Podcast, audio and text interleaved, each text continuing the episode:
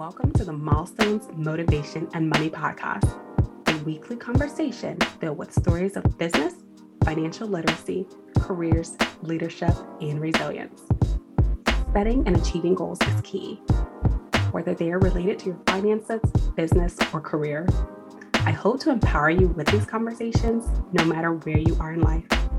I'm your host, Angel Radcliffe, and on this show, get ready to change your mindset and start your journey to achieve your lifelong goals. So, if you need a little motivation to start your day or jumpstart your next project, tune in and be sure to join our community online at milestonesmotivationmoney.com. Hey, hey, hey, welcome back to the podcast. On today's show, we're chatting with Melissa Fleury, who's an executive coach and founder of the Branded Career. Branded Career is a coaching and consulting agency focused on developing and retaining diverse millennial talent in the workplace. Professionally, Melissa works as a senior asset manager for a large real estate services firm and has managed nearly 1 billion in property value across the country. She has a passion for all things real estate and leadership development. And I am so happy to have this conversation. I want to go ahead and welcome my girl Melissa to the show. Thank you so much for having me. I'm really excited about this conversation. I'm so excited to have you here because this conversation has really been at the top of the list over the last few months, especially with the great resignation. So mm-hmm. many people are looking to how they can further develop their careers and obtain more money. Mm-hmm. Yes, yes. Yeah, I, I'm seeing that over and over again. So before we get started, how about you go ahead and tell us a little bit more about you and how you started your company? Sure. So my nine to five is I work as an asset manager for a commercial real estate firm. I've been doing that for a majority of my time in my career. And so one of the things that I noticed is that I've always kind of been like, you know, the business type, corporate type. My friends and family would always ask me to do their resumes or help them with their interview prep. And at the time when I started my business, I was really just doing resume writing on the side. But something that I noticed with doing resumes that it always stemmed into coaching and really figuring out like how can I stand out from amongst like my coworkers? How can I get really get the job that I want without having to like take these lower level roles? And so I founded the branded career, really focused on those that are not only just trying to get a job, but really build their career in corporate doing meaningful work. So I would say that, you know, starting off, it was, you know, just those things that you were supposed to learn in college, like resumes, interviews, and sending thank you notes and all of those things. But what happens after you get the job? Like, what happens when you need to have difficult conversations? What happens when you have to advocate for yourself to get more money? And really focusing in on, you know, just those soft skills so that people can grow in their careers. Oh, definitely. There's so many skills that we're continuously growing as adults, but we feel mm. as though we should have learned this maybe in high school, first year in college, last year in college, especially when people are focusing on internships or their first job. And life is such a journey. But the mm-hmm. best thing about life being a journey is the things that you're learning, that self reflection, and being able to share those experiences with other people right? Right. Yeah. You and I connected through a program, which was really to help people get more into real estate and develop their mm-hmm. careers. And we learned so much in that program about opportunities and things that were not necessarily directly in our face. But I think both of us really saw in that program there are people who lack certain skills that were really right. helping them get ahead or even knowing how much money to ask for in a position. Mm-hmm. Mm-hmm. So you know, when we think about corporate America, I mean, everyone has their different thoughts on corporate. Some people love it, some people hate it. Some people, I've heard the saying is you use the corporate to develop your skills and then you go out and start your business. Like you use corporate right. as your training ground. Right. the perspectives are so different. But then you have the people who will say, you know, they want to be like someone's CEO, COO, CI, something in the C suite. So right. they are very heavily attracting the leadership roles or going after those leadership roles and those executive roles and and they're driven by a title, right? Y- yes. I have this motto where I say leadership is not your title. And I don't know if you disagree with that. I know that you're all about helping people secure those leadership roles. But when you're working with your clients and they're telling you that they want some director, some SVP, whatever their goals are, what advice mm-hmm. are you giving them to help them develop that skill set? Right. So the first question I ask is why? Like, why is that specific title important to you? And I ask that because some for some reason people think that once they get the title, automatically they'll gain the respect at work. And that doesn't happen because you're going to still be the same person. So if people didn't really take you seriously, really take your critiques or any of those things when you were associate, it's probably not going to change just because you're a director. Yeah, they might respond to your emails a bit faster, but that doesn't mean that you're going to be the change agent that you want to be. So, when asking that question, if it is about finding your voice or having more influence in the workplace, those are the things we need to actually start working at, uh, working on at the position that you're currently in.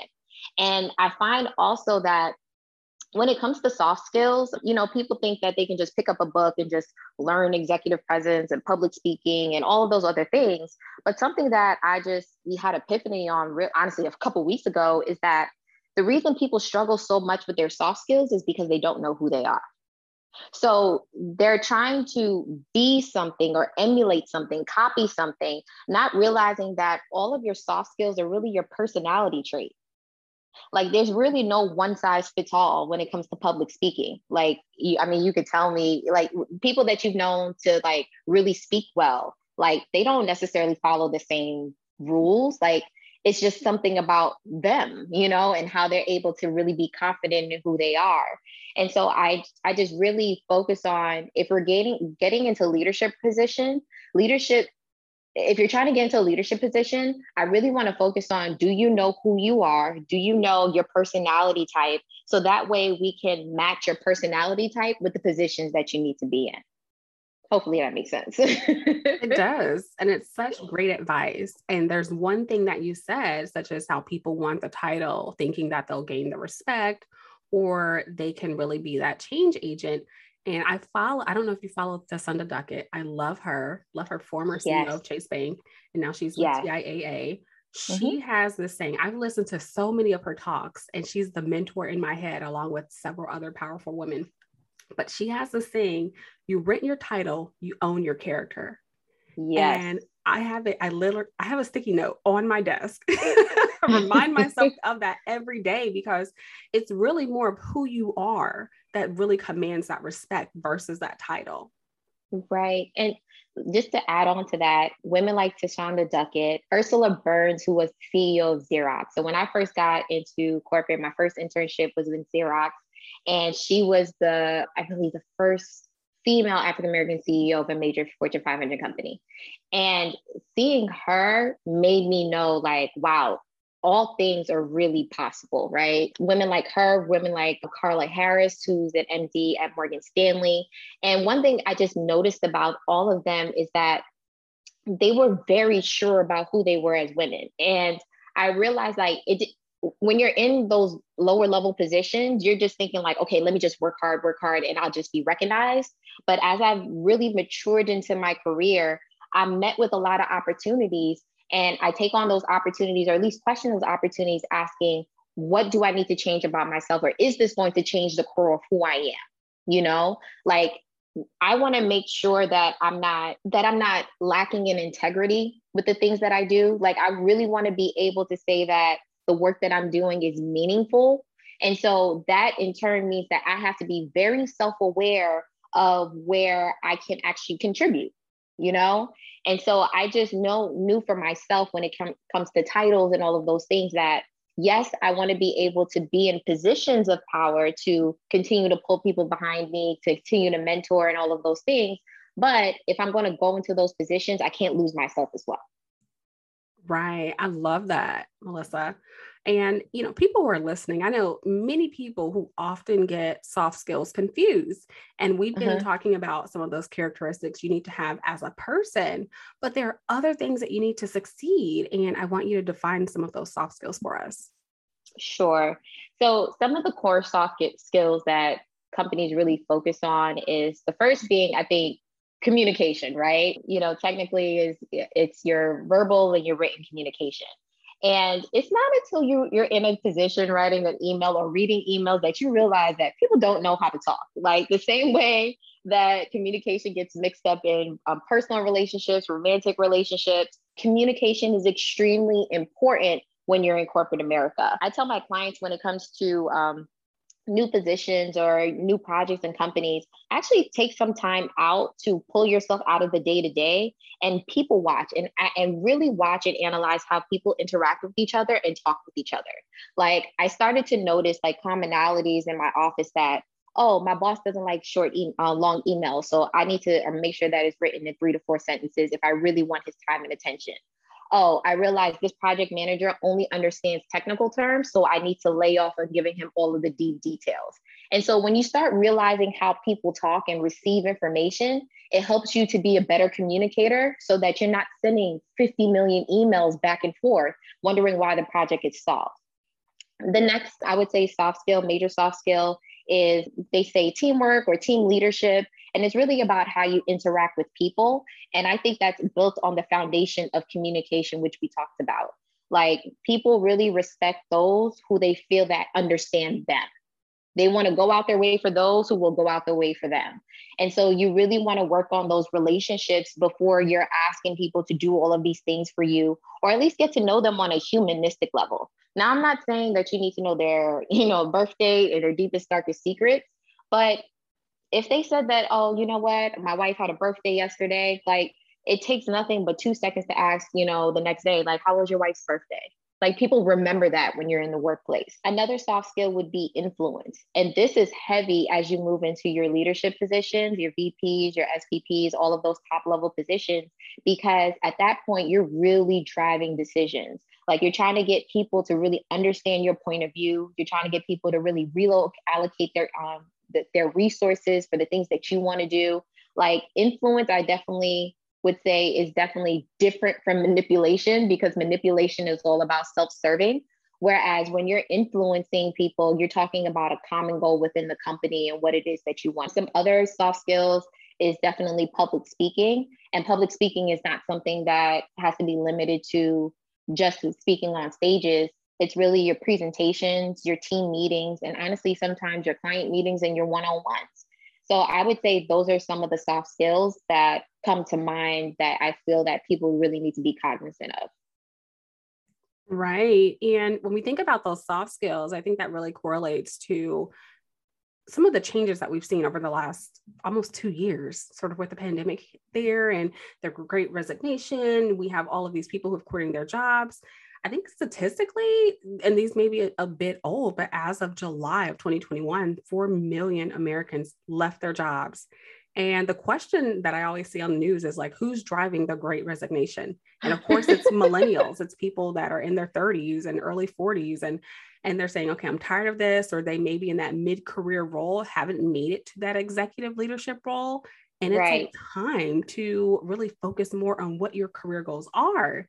So for someone who has not jumped, maybe they're content at their current job, or maybe they just don't have the courage to jump. What advice would you give them if they're looking to shift their career? For those that are too scared to jump, I I would just honestly just be blatantly honest and ask like, do you have time to be scared of sitting in the same position 20 years later?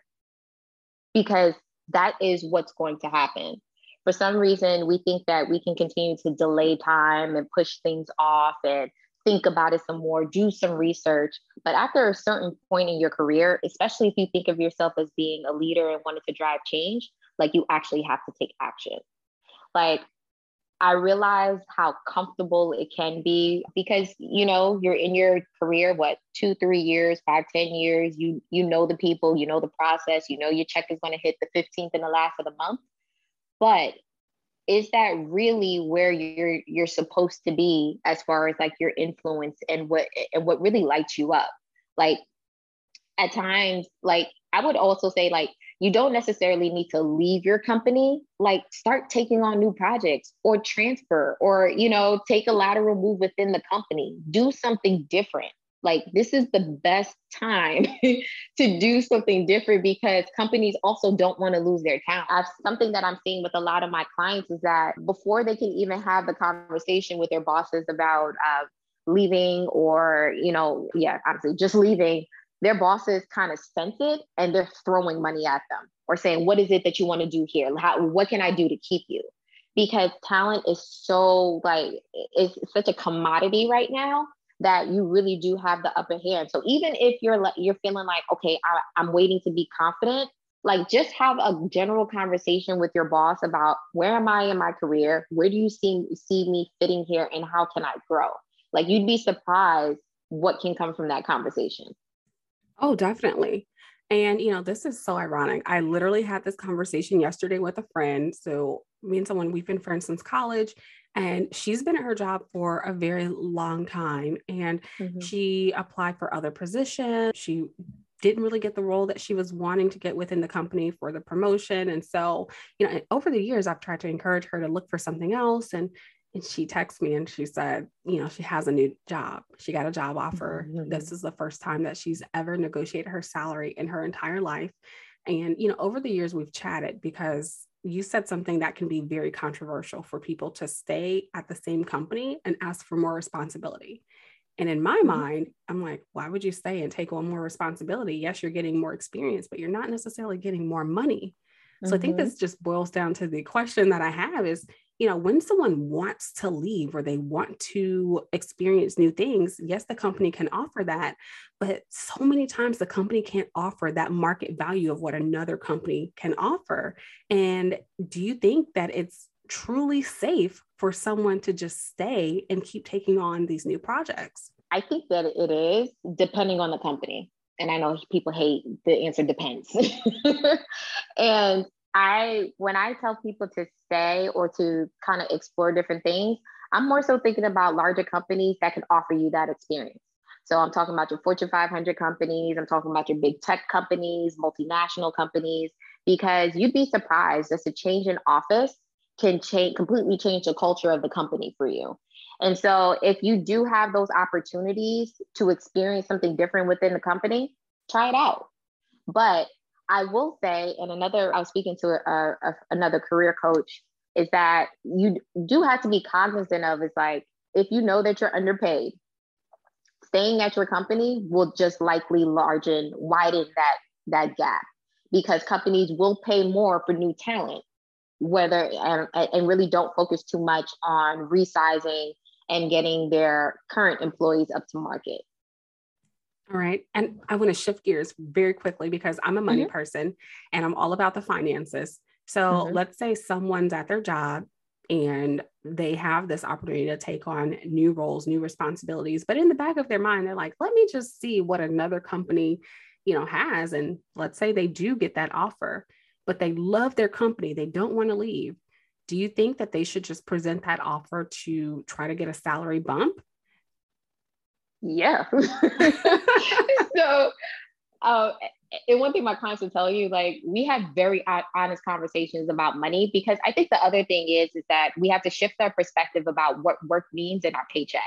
So some of us coming to the office or get a job, we make it seem as if our jobs are doing us a favor by paying us. When in actuality is is that you're delivering or delivering a service and they're giving you monetary, you know, money back. So you need to be able to have this conversation without the feelings, without feeling that you're being greedy, without feeling that you're doing too much. This is really just about business that you show up to work, you're nine to five, sometimes you're working 50, 60 hours a week. And if another company is willing to pay you $20,000, $30,000 more, then the question you need to ask your company is, can you meet this? And if you're willing to meet this, I definitely want to stay. However, what might be best for me is to leave and go with this offer. Now, those are good words, Melissa, but I really want to get a little bit more transparent. I like to share all the details with my audience. So mm-hmm. let's say you're my employer. I come to you with my offer and saying, All right, ABC company is offering me $30,000 more. I really love working here. Can you meet it? You're telling me no. Now what? Now let and and this can be a little tricky and this goes back to your when you said dep- it depends, right? Because let's say you really didn't want to go work for ABC company, you just wanted the offer so that you can try to get more money, but your company can't meet that. And now you're sort of stuck in a rut. You're like, oh my gosh, what do I do? At that particular point, what do you suggest to someone? And I have another scenario after this one. All right.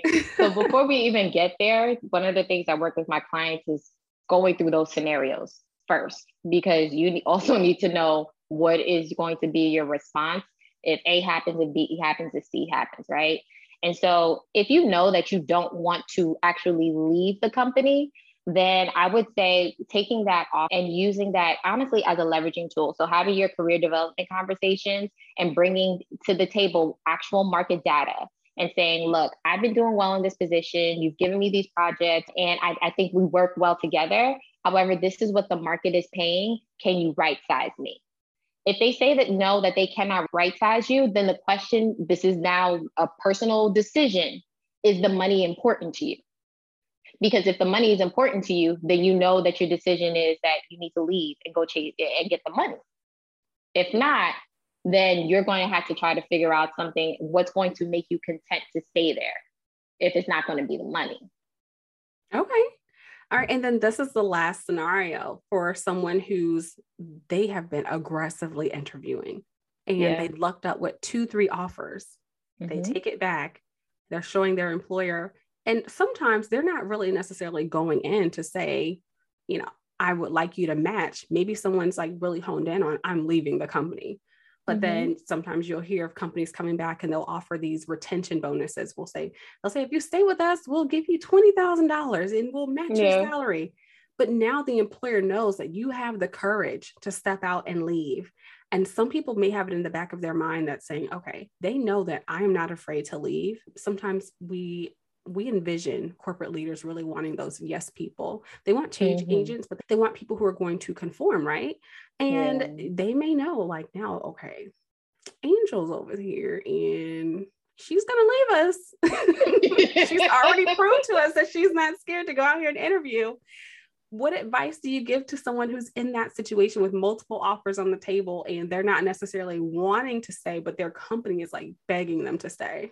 A personal choice for me, like if I got an offer to leave and my, my mind is set to leave, and let's say my company does offer me that type of retention bonus, like I'm still not going to stay because just my own peace of mind and understanding corporate politics that, and okay, actually, let me finish this thought. Just my own peace of mind. Um, like I'm not going to stay. It, it, it doesn't, it doesn't make sense.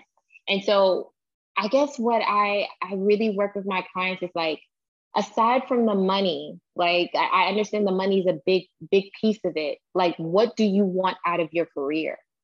And that's why like the the people I work with like they're 10 years, about 10 to 15 years post post grad, maybe they have their MBA or any other post post grad degree, secondary degree, like we you're going to make money. Like you, you're going to make your six figures. Like you're, you're going to get your bonuses but what's going to drive you more than the money? Because now you have options as far as projects, clients, location, all of these things that really light you up.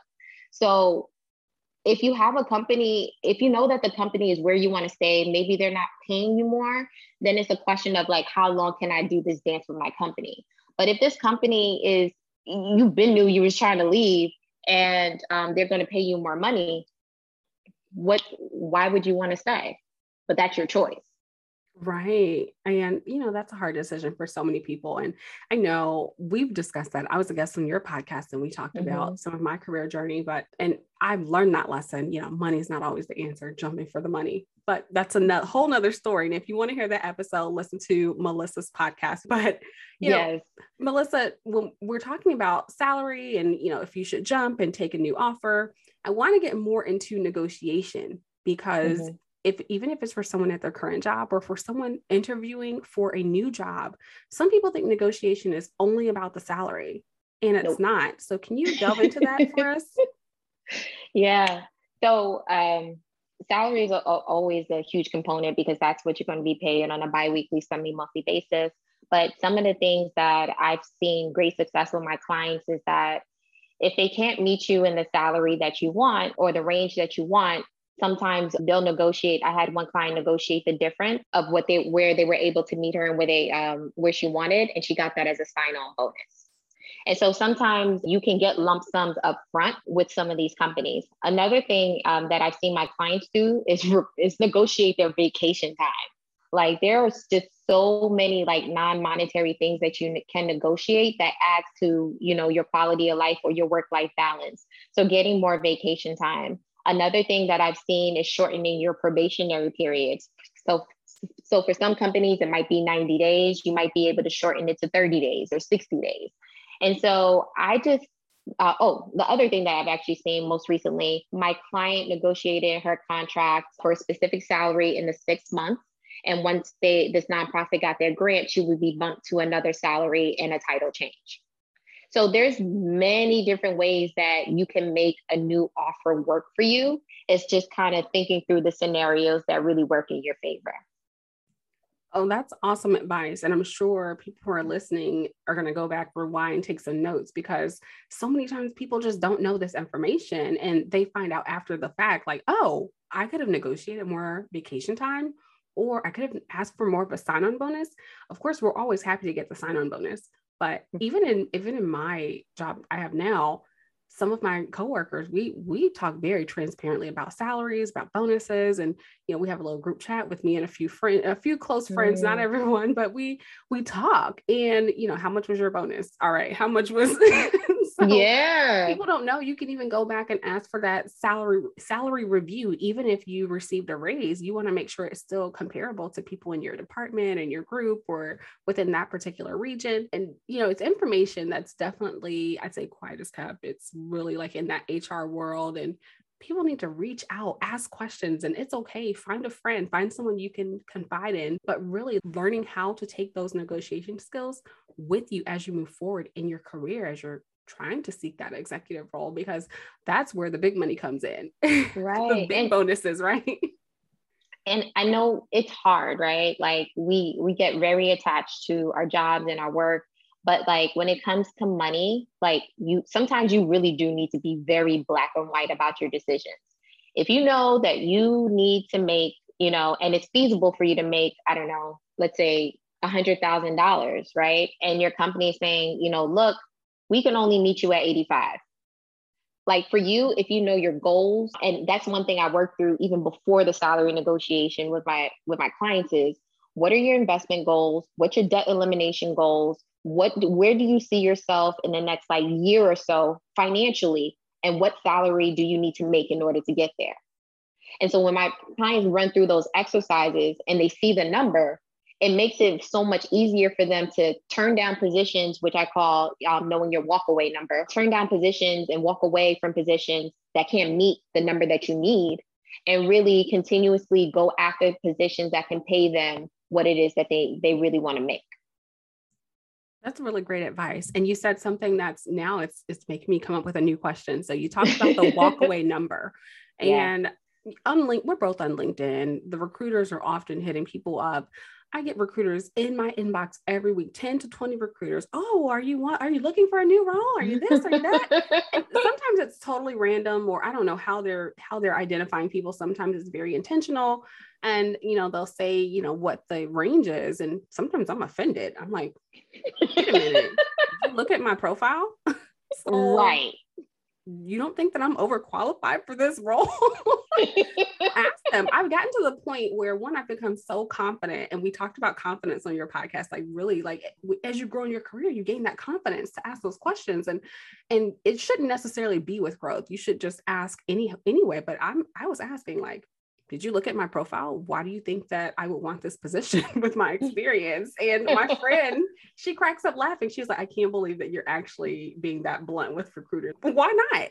And even, you know, when someone is reaching out for a position that you may be interested in, I find it best practice to ask up front, hey, do you mind sharing the range for this role? Not necessarily saying like what exactly you're looking for because you want to know what they're paying first.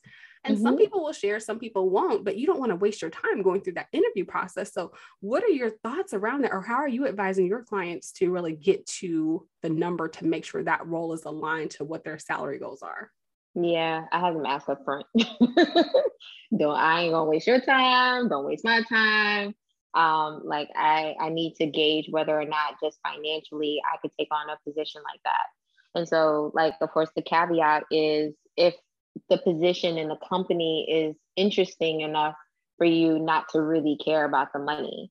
And still, we're still working on okay, what is your walkaway number? Because if they can't even meet your bare minimum, then is this really the best position for you? But I definitely suggest asking up front. Ask them, and sometimes the recruiters get a bit, you know, kind of iffy about wanting to tell you those numbers, but I have no problem asking hiring managers as well right? And you know, we talked about walkaway number.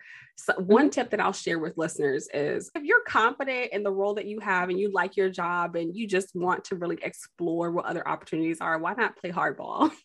Yeah. And like and like I said, for me, it's not always about the money. I had a company reach out, they told me their salary, but then when they told me their vacation time, I was like, absolutely not.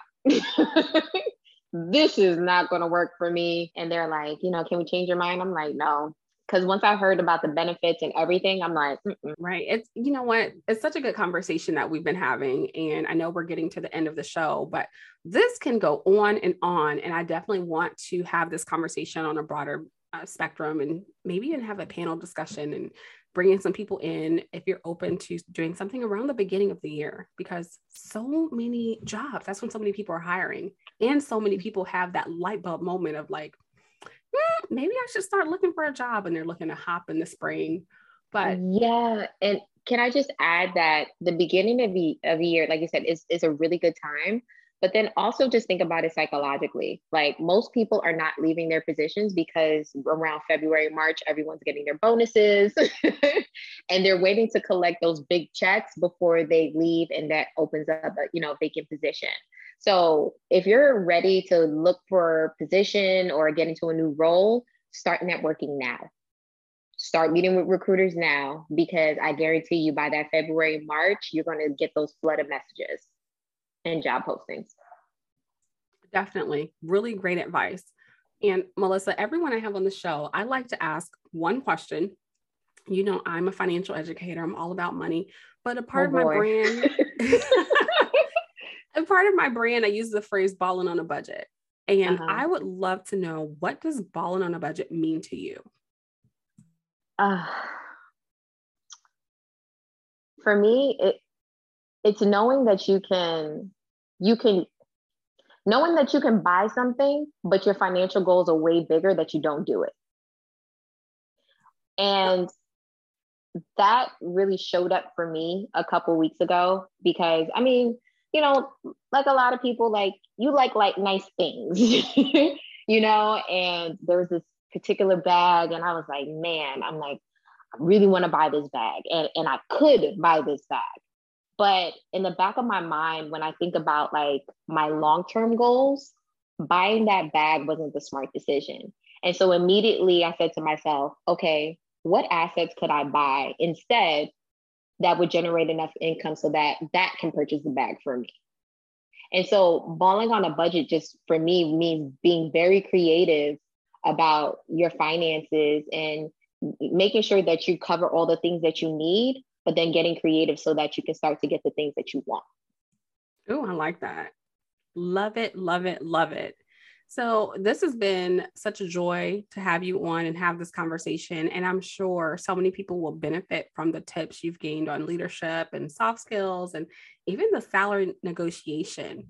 I want to ask you if you have any last words for listeners today. Well, thank you so much for inviting me to be on your podcast. Listeners out there, just make sure that before you even start thinking about the money, get very clear on your financial goals and your career goals.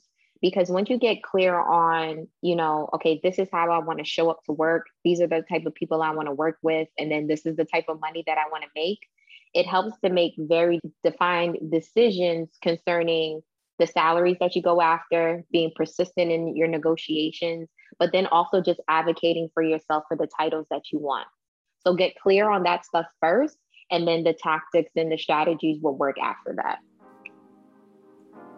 I hope you've enjoyed the show. Be sure to leave us a review and let us know any ideas you have for a future show topic. And if you really want to show us some love, share this episode with a friend and be sure to join our community online, milestones, motivation, and money.com. You can also follow us on Instagram at milestones, motivation, and money. Tune in next time.